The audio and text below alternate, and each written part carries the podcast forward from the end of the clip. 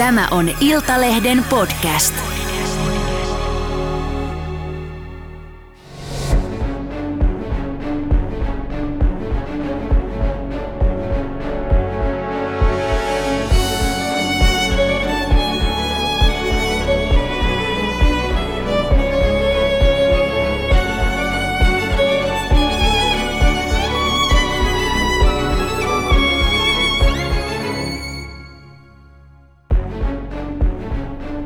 Lauantaina 16. toukokuuta 2015 40-vuotias Saku Inomaa vietti mökkiviikonloppua äitinsä ja veljentyttärensä kanssa Kantahämeessä Rimmilässä. 12 aikaan aamupäivällä Sakun veljentytär ajoi hänet Iittalan rampilla sijaitsevalle bussipysäkille. Ennen lähtöä Saku soitti vielä puhelun kihlatulleen ja kertoi, että hän on tulossa muutaman tunnin päästä Helsinkiin – Puhelu päättyi Sakun kännykän akun loppumiseen. Pysäkillä Saku hyvästeli veljen tyttären ja nousi Länsilinja Oyn liikennöimään vuoroon matkatakseen kohti kotia. Matkalla kuitenkin tapahtui jotain odottamatonta. Tervakosken rampin kohdalla bussissa istunut naismatkustaja huikkasi kuskille, että yksi ihminen haluaisi autosta ulos. Kun bussi pysähtyi, miespuolinen matkustaja syöksyi ulos autosta – ja bussi jatkoi matkaansa kohti Helsinkiä. Saman päivän iltana Sakun kihlattu huolestui, kun mies ei hänen lupauksistaan huolimatta ilmaantunut paikalle. He asuivat eri asunnoissa, joten kihlattu kävi Sakun asunnossa. Se oli tyhjä. Seuraavana päivänä kihlattu soitti hätäkeskukseen, mutta hänelle kerrottiin, ettei katoamisilmoitusta voinut tehdä ennen kuin kahden vuorokauden kuluttua katoamisesta – Kihlattu soitti läpi Sakun kaverit ja sairaalat. Kenelläkään ei ollut havaintoja miehestä. Poliisin vaatimat 48 tuntia kuluivat, mutta Sakua ei kuulunut. Kihlattu ja Sakun äiti kävivät tekemässä katoamisilmoituksen. Minä olen rikos- ja oikeustoimittaja Vera Miettinen. Minä olen toimittaja ja kirjailija Linda Rantanen. Käsittelemme selvittämättömät podcastissa ratkaisemattomaksi jääneitä suomalaisia henkirikoksia ja katoamisia 1980-luvun lopulta aina vuoteen 2017 saakka. Tapausten tiedot on kerätty oikeuden asiakirjoista, viranomaislähteistä sekä kadonneiden ja uhrien omaisilta.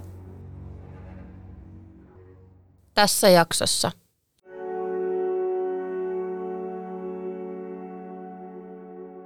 Jotenkin mä luulen, että hänen sisällään on aina ollut joku tämmöinen ujous ja pelko ja minkä hän on peittänyt tosi hyvin yleensä. Että ne vaan on joskus, joskus hänen elämässään niin kuin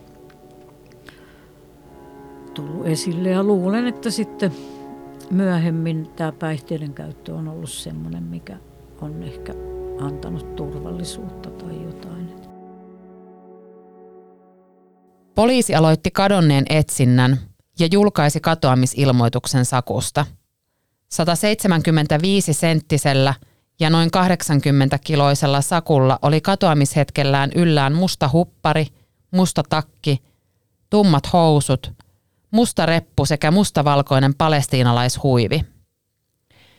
Ensimmäiset tutkijat ottivat yhteyttä länsilinjaan, jonka pussilla Saku oli lähtenyt matkaan – Valokuvaa näytettäessä vuoron kuljettaja muisti Sakun. Hän myös muisti, että kun Saku oli poistunut bussista, hän oli siirtynyt nopeasti bussipysäkin taakse. Muita havaintoja hänellä ei ollut.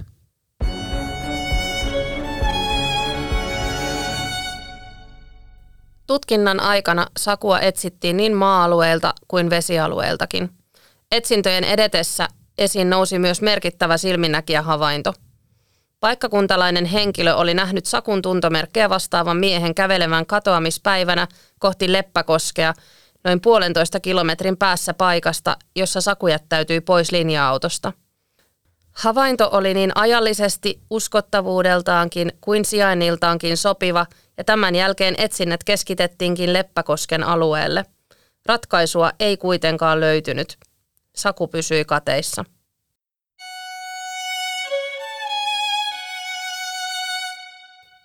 Kävin Punavuoressa pienessä putiikissa nimeltä Numpti. Sakun äiti on pitänyt liikettä jo kaksi vuosikymmentä. Äiti kertoi nähneensä poikansa viimeisen kerran mökillä vain hetki ennen hänen katoamistaan. Yritä jaksaa, niin mäkin yritän, Saku oli viimeisenä sanonut äidilleen. Joo, me oltiin mökillä. Saku oli siellä mukana ja oli lähdössä kyllä kotiin. Siellä oli vähän remonttihommia ja muuta tämmöistä. Ja, ja hänen, hänen pikkuserkkunsa lähti sitten viemään puolen päivän aikaa lauantaina häntä bussille. Hän oli lähdössä kotiin morsiammensa luo. Ja sitten myöhemmin iltapäivällä niin Morsian soitti ja sanoi, että, että miksi Saku ei ole tullut, että onko hän lähtenyt sieltä mökiltä, että, että kun hän ei ole tullut. Sitten kului aikaa ja taas hän soitti ja ei ollut vieläkään kuulunut mitään, niin sitten me ruvettiin huolestumaan todella paljon ja ja hän sen illan aikana soitti sairaalat ja poliisit ja kaverit ja kaikki tällaiset, jotka voisi tietää jotakin. Ja sitten odotettiin sunnuntaihin ja mm, poliisi pyysi, tullaan tekemään katoamisilmoitus maanantai-aamuna. Mutta kyllä se silloin maanantaina jo oli selvillä, että nyt on jotain tapahtunut. Ja mä ainakin olin, varmaan hoputin poliisia, että miksi te vasta tiistaina lähdette hakemaan, että hyväkuntoinen ihminen niin lauantaista tiistaihin ehtii kävellä vaikka kuinka pitkälle. Poliisin tutkintaa vaikeutti se, ettei oikein kukaan tiennyt mitään. Sakun puhelutiedoistakaan ei äidin mukaan selvinnyt merkittäviä tietoja. Saataisiin poliisilta puhelintiedot, että olisiko hän soittanut jollekin ja sopinut, että tulee hakemaan tai jotain. Ja ne tiedot saatiin vasta varmaan lokakuussa. Et se oli kyllä semmoinen itse asiassa suuri järkytyksen päivä sekin, kun me oltiin odotettu, että siellä olisi joku puhelu, hmm. mikä olisi liittynyt tähän katoamiseen. Olet sanonut, että, että mielestäsi ei ole oikein, että aikuisella tai yleensäkään ihmisellä on oikeus kadota. Joo. Joo, mä oon sitä mieltä, että jokaisella kadonneella on varmasti kuitenkin äiti tai joku läheinen, jolle se on todella suuri juttu. että jos kaikilla on oikeus kadota, niin silloinhan niin kuin rikolliset tietää, että he voi kadota eikä kukaan etsi. Mm. Että niin kuin moni asia on. Ja, ja sitten tosiaan se tuska, mikä ainakin äideillä on.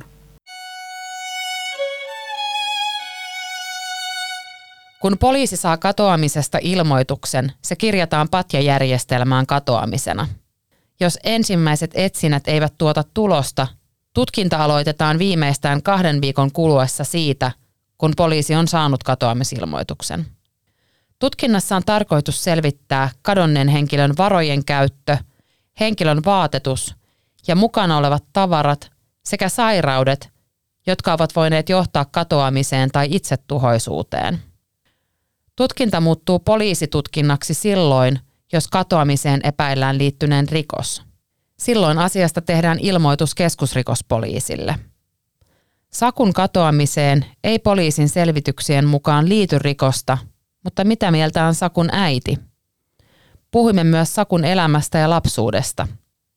No siis mähän on eronnut silloin, kun mun pojat oli seitsemän ja yhdeksän, eli Saku oli seitsemänvuotias. Et kyllähän meillä oli ihan, kun pojat oli pieniä, niin oli ihan sellaista mukavaa perheelämää, että Tämä mun mies oli kova tekeen kaikenlaista ja sienestää ja laittaa ruokaa. Nämä päihteet hän tekee tehtävänsä ja riippuvuus on niin rankka sairaus, että se kyllä varjosti. Toki minä yritin kaikkeni, että poikien elämä ei, ei siitä kärsisi, mutta lapsethan tajuaa ja ymmärtää kuitenkin kaikkea, että, että, että sitten lopulta päätin poikien kanssa lähteä. No miten luulet, että Sakuun vaikutti sitten tämä ero ja kaikki siihen liittyvä? Mä luulen, että Sakulle se oli tosi vaikeaa, mutta hän oli, hän oli sellainen, että hän ei kauheasti kysellyt eikä puhunut. Niin toki minä omissa tuskissani niin jätin hänet rauhaan, enkä niin kuin ehkä huolehtinut sillä että kun vanhempi poika kuitenkin kyseli kaikkea ja sitten mä olin kyllä kova puhumaan molemmille, että mistä on kysymys ja miksi ja että kun isä joi niin paljon. Ja kun Saku aloitti koulun sitten siellä uudessa lähiössä, niin oli tämä ensimmäinen lääkärin tarkastus, niin lääkäri sanoi, että, että ero, muutto ja koulun alkaminen, siinä on niin paljon suuria asioita pienen pojan elämässä, että jollei hän reagoi mitenkään, niin sit voit olla huolissaan. Mm. Mikä musta oli tosi hienoa, että näin. No, Saku oli silloin yökastelija. Ja mä ajattelin, että no hienoa, hienoa, että nyt hän reagoi, että on niin kuin joku, joku tämmöinen. Ja sitten hän, hän myös niin kuin vähän änkytti tai vähän tämmöistä tämmöistä puheen kanssa. Mutta kouluun lähti tosi reippaasti. Kävi sitä pari viikkoa, niin, niin sitten hänen opettajansa kertoi, että se Saku yhtäkkiä sulkeutui.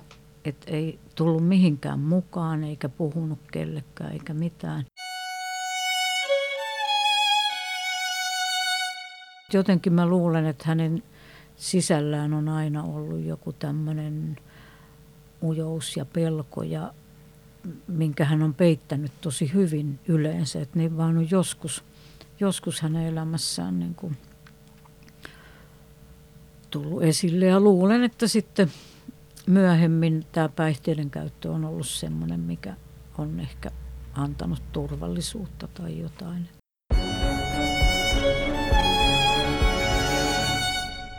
Sakun elämää oli viime vuodet varjostanut siis päihteet, mutta myös mielenterveysongelmat. Äidin mukaan erityisesti viime aikoina ennen katoamistaan Saku oli jokseenkin masentuneen oloinen. On kuitenkin hyvä muistaa, että päihderiippuvuus on sairaus, eikä se ole välttämättä sen ihmisen omassa hallussa. Riippuvuus voi myös alkaa monesta asiasta, kuten herkkyydestä ja hylkäämisen tunteesta – tai erityisesti mielenterveysoireista?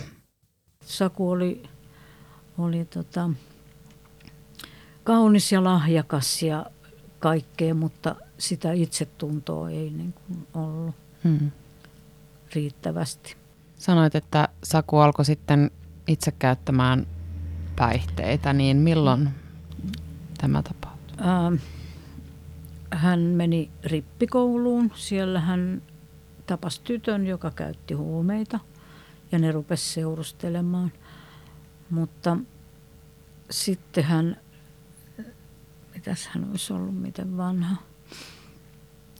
Et se oli, et mäkin vähän epäilin silloin, mutta ei hän, niin kuin tämä tyttö sanoi joskus vuosia vuosia myöhemmin, että, että ei Saku koskaan halunnut käyttää. Et mm. Se oli erilainen kuin, että he muut aina halusi lisää ja lisää, mutta Saku lähti aina kotiin – ja kunnossa lähti kotiin, että, että sille ei ollut. Niin mäkin jotenkin luulen, että ei hän koskaan ole halunnut käyttää. Mm.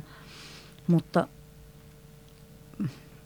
helposti mennyt mukaan tämmöisiin ja ehkä just näihin, missä tuntee olevansa hyväksytty. Että se on varmaan ollut se yksi. Niin, mutta sitten hän, hän muutti sinne meidän mökille mun äidin kanssa, joka oli jäänyt jo leskeksi, mutta asui vielä siellä mökillä, niin Saku otti kissan ja kitaran ja muutti sinne pihamökkiin, pihamökkiin asumaan. Mutta sitten hän valitettavasti tuli tänne takaisin ja tietenkin täällä ne ystävät, mitä hänelle oli jäänyt tänne, niin mm. ne, ne oli varmaan sit siinä, siinä tota, Minkälaisia ne hänen ystävät olivat? varmaan just näitä, näitä osa, siis päihteiden käyttäjiä. ja- No mitä tiedät siitä Sakun niistä vuosista ennen hänen katoamistaan?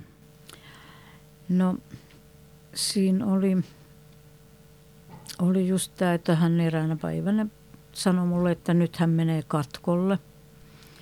Mä olin hirveän hämmästynyt, koska vaikka mä niin tiesin, että kyllä hän niin käyttää jotakin ja hänen oli tämmöinen pitempi suhde katkennut ja silloin hän niin näytti siltä, ja, että nyt menee lujaa. Ja mä ajattelin, että no hän vaan tätä eroa purkaa tähän päihteiden käyttöön, kun hän oli kuitenkin töissä ja, ja tällaista. Niin, mutta niin, niin sitten mä ihmettelin, kun hän sanoi, että hän menee katkolle. Se oli syksyllä, kun hän oli koko kesän, niin kuin hän monena kesänä oli tuolla uimavalvojana ja hengenpelastajana, mikä tarkoittaa sitä, että hän joka vuosi joutui käymään nämä sukellustestit ja muut, että, että ei sinne oteta ketä vaan. Mm. No tämän päihdehoitoajan ähm, hän asukin mun luona varmaan vuoden verran. Mutta siinä mä sitten pikkuhiljaa tajusin, että, että mi- missä mennään. Mutta mä olin itsekin niin väsynyt sit siihen. Mm. Joku olisi voinut sanoa, että, että eikö se ole kiva, kun Saku asuu sun kanssa, koska hän oli loistava ruoanlaittaja. Mulla oli pakkanen täynnä ruokaa, kun hän teki enemmän ja hän, hänen kanssa katsottiin telkkaria ja pelattiin, mutta mut kyllä mä sitten niinku tajusin, että täällä on takana koko ajan päihteet, eikä hän niinku oikeasti ole lähtenyt sille toipumisen tielle. Mm. Ja ihmettelin, miksei ammattilaiset tajua sitä.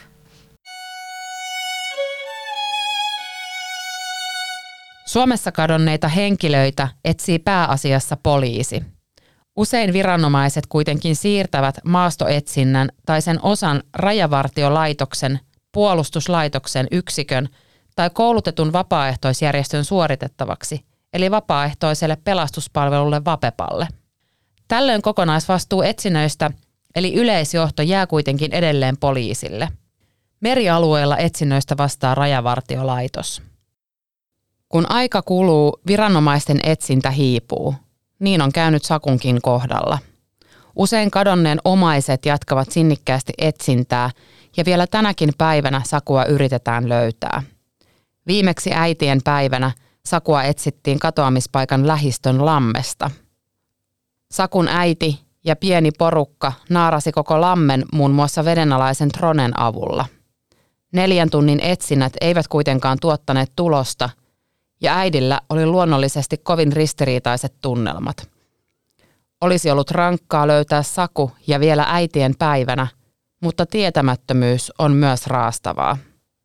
No puhutaan niistä etsinnöistä. Sakua on yritetty etsiä useammankin kerran, niin kertoisitko näistä?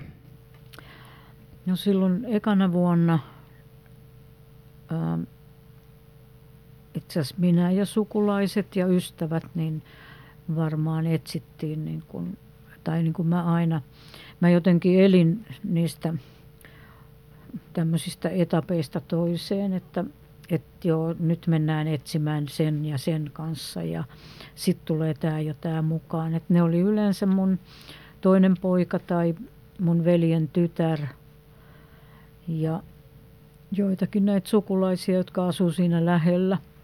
Et käytiin siellä Tervakoskella, siellä varmaan useampikin kävi kysymässä takseilta ja baareista ja kaupoista ja, ja myöskin Hämeenlinnassa ja me Hämeenlinnassa vielä painettiin sellaisia kuvia, hmm. tai missä oli Sakun kuva ja oletko nähnyt tämmöisiä etsintä ilmoituksia, joita sitten jaettiin siellä Tervakoskella ja Hämeenlinnassa ja, ja, ja sitten tosiaan mä niin kuin joidenkin ystävien ja tuttujen kanssa lähdin täältä sinne lähimetsiin. Ja sitten oli tämä tämän Jennin järjestämä suuretsintä marraskuussa, missä oli noin 40 ihmistä. Mikä niin kuin, sekin semmoinen käsittämätön fiilis, että nämä kaikki on tullut vapaaehtoisesti etsimään mun poikaa. Et se on jotenkin hurja fiilis. Hmm. Ja koko päivä siellä sitten etsittiin, että se oli tosi hyvin järjestetty. Että, mutta tämä Jenni sanoi, että hän ei päästä mua eikä sitä morsianta mukaan, että hän ei ole niin, että hän ei tiedä, että jos me vaikka löydetään, että hän ei mm. tiedä, osaako hän hallita, kun hän johti tätä etsintää. Ja sitten mä oon myös yksin etsinyt, että kerran mä päätin kävellä sen, että mä lähdin samalla bussilla Tervakoskelle ja kävelin sieltä Turenkiin. Eli mulla oli niin kuin koko päivä. Mulla oli eväät mukana ja mä niin kuin kävelin semmoista, että mistä hän olisi voinut kävellä. Ja, ja sitten yhden ystäväni kanssa vietiin vähän joka paikkaan niitä, niitä lappuja. Minkälainen se kokemus oli, kun yksin menit sen saman reitin? No se oli, se oli jotenkin semmoinen kuitenkin rauhallinen, että mä niin kuin sitä en lähtenyt mihinkään metsiin siitä pitkälle, ettei mua jouduttaisi etsimään. Mutta jotenkin niin kuin sen, sen halusi käydä ja kuvitella, että mitä hän on mielessään miettinyt ja, ja, ja näin, että ei se, se ei ollut sillain kauhean ahdistava. Että mm. Kyllähän mä toki niin kuin mietin, mutta siihen mennessä mä olin jo miettinyt niin moneen kertaan nämä kaikki, että miten hän on voinut kärsiä ja miten, miten kamala hänellä on ollut. Halusin kysyä Eevalta vaikean kysymyksen. Uskon, että hän on äitinä käynyt läpi kaikki mahdolliset vaihtoehdot siitä, mitä Sakulle tapahtui. Ensinnäkin aina etsinnöissä, mä, varsinkin alkuun mä ajattelin, että kävelisinkö nyt siihen paikkaan ja tuntisin, että tässä se on. Mutta sellaista mulle ei ole tullut. Toki se voi olla, että mä mielessäni estän sellaisen ajatuksen, että mä en halua sellaista paikkaa nähdä, vaikka mä ajattelenkin niin, että mä haluan sen nähdä. Ja et, itse asiassa mulla ei ole semmoista kauhean selkeät mm. ajatusta, että kun näitä on, tätä on käynyt niin moneen kertaan ja siellä metsissä sitä on niin kuin ajatellut kyllä sitä, että jos hän on jäänyt jonnekin metsään, niin no siinäkin tulee sitten se, että jos hän on jäänyt sinne, tuskin hän on, no silloin sato, että onhan voinut mennä johonkin piiloon, mm. mutta silti niin kuin se, että miksi häntä ei ole sieltä löydetty. No sitten tietenkin, että jos hän on ajatellut, että nyt hän ei enää jaksa, ja, niin se, sekin tuntui oudolta, että hän ei olisi meille jättänyt minkäännäköistä lappua, että nyt hän lähtee tästä maailmasta. Koska hän aina huolehti meistä, hmm. niin tuntuu vaikealta ajatella, että hän olisi tehnyt sen ja mennyt niin piiloon, ettei kukaan ikinä löydä. Mutta toisaalta, että jos ajattelee sitä niin kuin me ajatellaan, että hän olisi saanut tämmöisen paniikkikohtauksen siellä bussissa, hmm. niin sitä hän ei tiedä, mitä sen kohtauksen aikana tekee. Niin hän oli jäänyt ennen kuin olisi pitänyt Joo, jäädä hän jäi pois. Tervakosken bussipysäkillä pois. Et se on tietenkin yksi mahdollisuus, että hän on itse päättänyt lähteä. Sakun naisystävä kertoi katoamisen jälkeen medialle, että Saku kärsi ajoittaisista paniikkikohtauksista.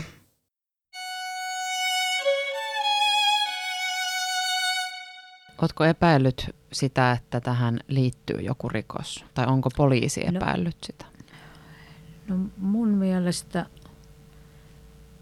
ei, mutta sehän on toki mahdollista että näin on käynyt. Ja sitten rikollisethan osaa hävittää ruumiin, että, että ei, ikinä löydä. Että onhan se on yksi mahdollisuus. Mm. Ja oliko se niin, että sieltä lähimaastosta löytyi takkia sitten tämä huivi, mutta todettiin, joo, että mutta, ne ei ole sakun. Joo, ja tämä huivikin poliisi hävitti sen, mitä, mistä mä olin tosi surullinen, koska mä olisin halunnut nähdä sen. Totta mä olisin voinut tuntea, että tämä on saku. Et sitä mä en, et poliisi sanoi vaan, että ei, siitä ei saanut enää DNAta ja se on hävitetty. Mitä mä en kanssa ymmärrä, että eikö DNAta saa kyllä aika, aika tota, kauan sen jälkeenkin, mm. kun se löytyy. Että, mutta ei, en mä näitä ole lähtenyt sen enempää, koska hävitetty mikä hävitetty. Niin se. No se on kyllä, jos, jos se on se äh, ollut pitkään ulkona, niin, niin se joo, ulkoilma, joo. vesi, vesi joo. on ihan siis se kirjaimellisesti niin kuin valuttaa sen DNAn siitä joo. päältä pois. Et on se vaikeaa. Tämä Morsian olisi vielä paremmin osannut sanoa, että ei tämä ole sakun tai mm tai tota, silleen, että se oli vähän, vähän semmoinen. Ja sitten toinen juttu, että jos olisi, kun yksi mahdollisuus hän on toki se, että, että hän on siellä elänyt jossakin siellä suht lähellä Ryttylässä kuulemma mm. niihin aikoihin oli tämmöinen huume, isokin tämmöinen huumeporukka asu jossakin, jossakin ja että jos hän olisi jotenkin sinne päin mm. mennyt tai muuta ja elänyt siellä. Mm. Kyllä sitä nyt jonkun aikaa pystyy elämään, vaikka poliisi sanoo aina, että ei, ei kukaan ei elätä.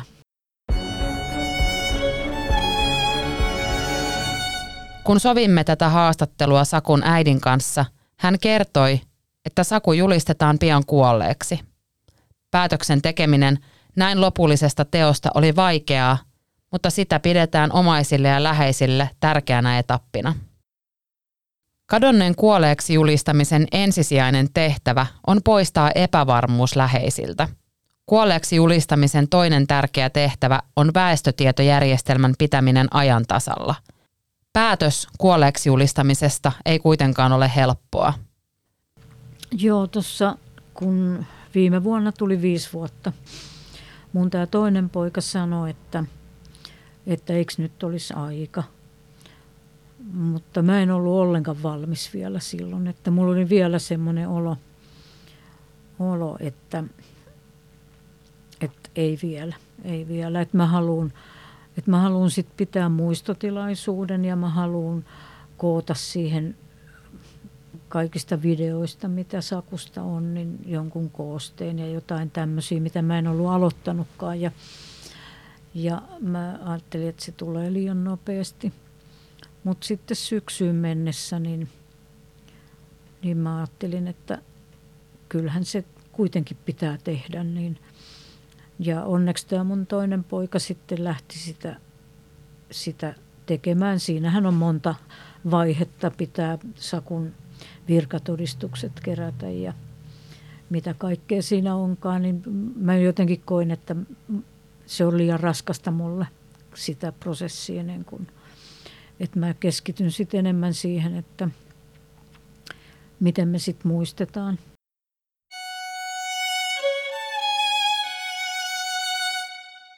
Tämä tuska ja se tunneskaala, mitä olet joutunut käsittelemään, niin se on kenenkään vaikea ymmärtää.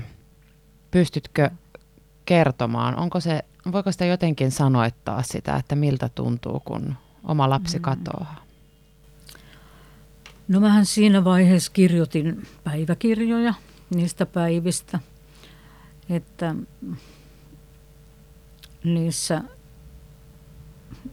semmoisen muistan, että ainakin kirjoitin, että että on semmoinen tunne niin kuin olisi käsivarsi revitty, revitty olkapäästä ja sitten se roikkuisi muutaman säikeen varassa, mikä tavallaan varmaan ajattelin, että se on siinä pieni toive, että se ei katoaisi kokonaan. Mutta se semmoinen näky siitä vereslihasta oli niin kuin sen niiden sanojen takana varmaan, että se, tai siitä tunteesta se, se että –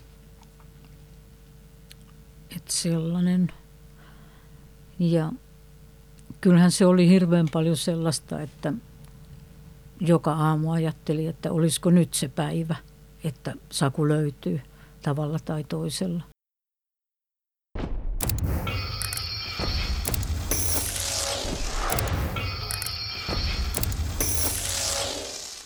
Mitä sä ajattelet tuosta itse katoamisesta?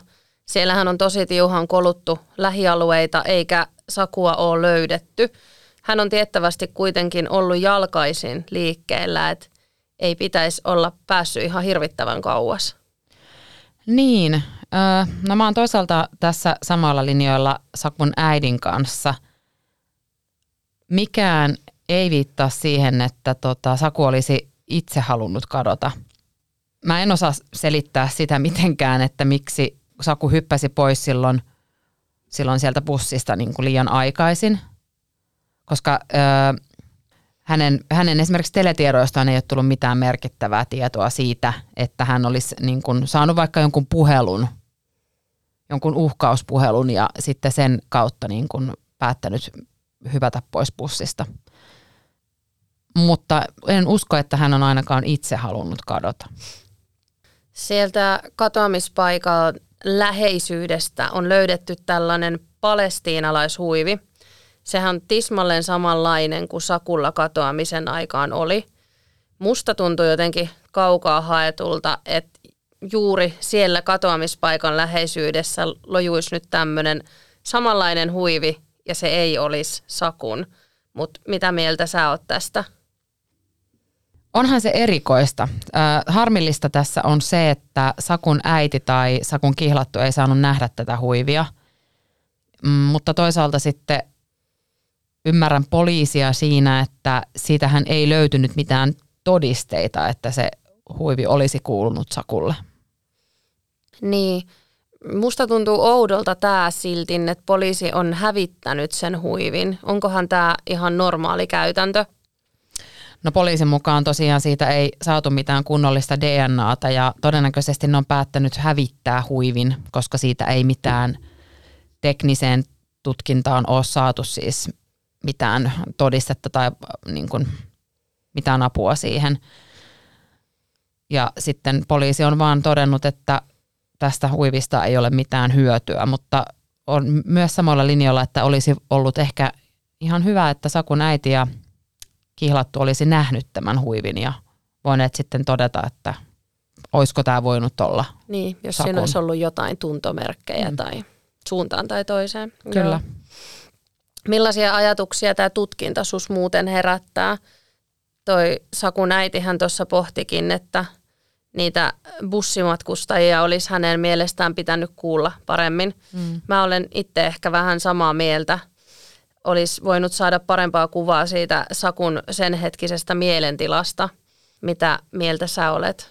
Olisi ollut varmasti hyvä tehdä laajempaa tutkintaa kuin mitä siellä on nyt tehty toisaalta voi myös olla, että kukaan ei ole kiinnittänyt huomiota niihin seikkoihin. Onko ylipäätään jotain sellaisia muita toimia, joita sä olisit itse lähtenyt tässä suorittamaan? Mä mietin sitä lähinnä, että mitenköhän nopeasti sinne on menty koirien kanssa. Se kai kuitenkin on aika relevanttia näissä katoamistapauksissa. On, koirilla on pitkä etumatka verrattuna meihin ihmisiin niiden hajuaistinkin takia.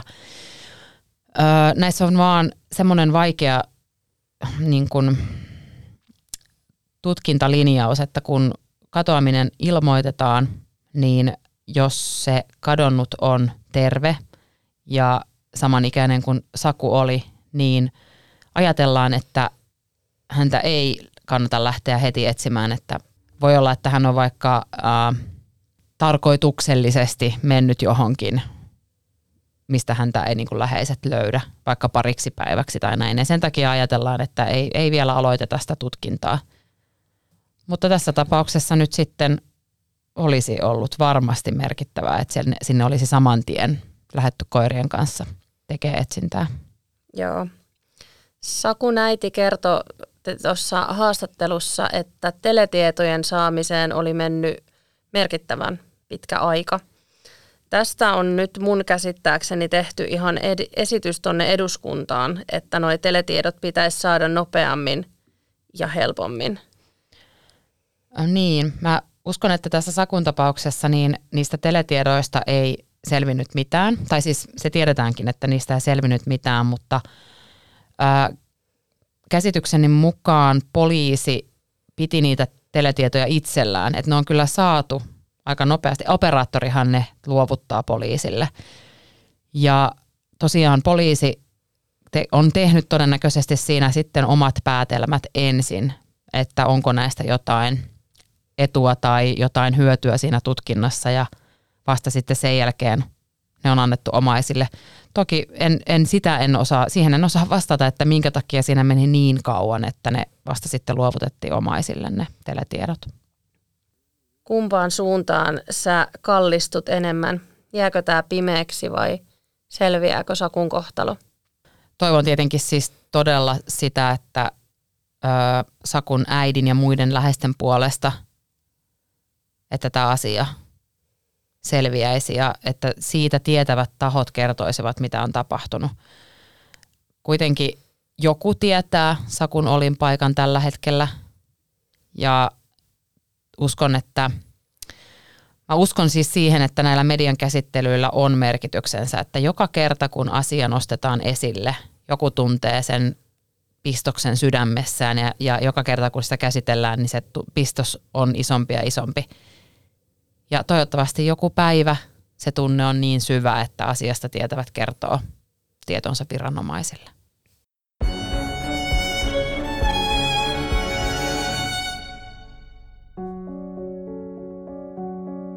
Seuraavassa jaksossa. Jikin Jin surmattiin Tampereella 5. syyskuuta vuonna 2011. Hermian tiedepuistossa työskennellyt 42-vuotias Jikin kohtasi surmaajansa palatessaan lounastunnilta takaisin työpaikalleen. Jikingin surmaaja ei löytynyt lähipiiristä. Onko Suomen poliisilla taitoa selvittää uhrille tuntemattoman tekemää henkirikosta? Minä luotan henkilökohtaisesti suomalaisen poliisin ammattitaitoon. Tässä tapauksessa oltaisiin vaadittu pientä onnea tai joku jo, johtolanka, niin kuin rikosromaanissa on tapana sanoa, niin mitä seurata, mutta tässä tapauksessa niitä jälkiä on jäänyt vähän.